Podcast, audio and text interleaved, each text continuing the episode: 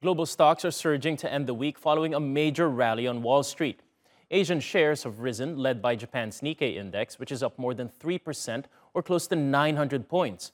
Markets in Shanghai and the Chinese financial hub of Hong Kong are also up 2%. Even cryptocurrency investors are celebrating, with Bitcoin climbing 2% and Ether up 3%. The optimism is being fueled by a historic turnaround in U.S. benchmarks on Thursday. That saw the main Dow Jones index gaining 800 points after being down by 500 at the start of trading. That follows the release of inflation data that showed consumer prices in the U.S. rose more than 8% in September. Now, for more on the story, let's go to Jamil Ahmad, Chief Investment Strategist for the Middle East at Alpari in Dubai.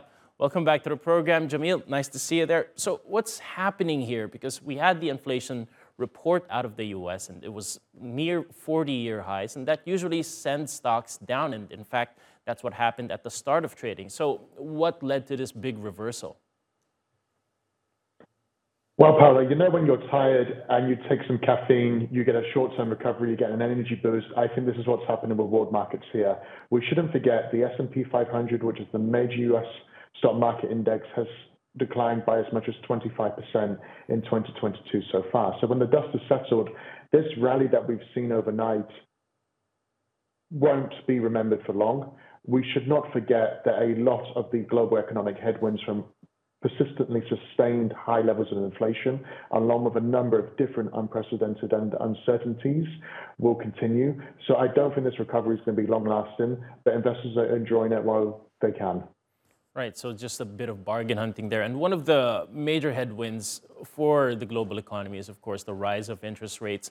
The Federal Reserve in the US, that is the biggest central bank, they've been hiking interest rates since the start of the year. Are we close to them reaching their pivot point where they start to pause their interest rate hikes or possibly even uh, cut them just to support the world's largest economy?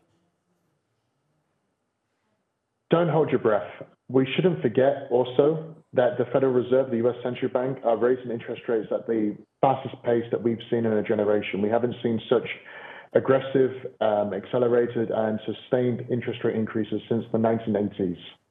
So, this means that the Fed will likely continue to raise interest rates. It's already signed, sealed, and delivered. We're going to get at least one 0.75% interest rate increase as early as November. As long as these persistently high inflation readings continue, it does suggest that the Fed are going to have to continue to at least sustain policy at this level. Likely, we will not rule off the table that they will need to raise interest rates once again should inflation rates get even higher. So this is why I would say don't hold your breath, and we shouldn't forget as well. There's other variables involved here. What's happening in global energy markets? What's happening with global economic data? And even if the U.S. economy is suffering, unfortunately, the global economy is suffering too. And those variables are outside of the central bank's control. All right, Jamil Ahmad at Alpari in Dubai. Thank you for joining the program.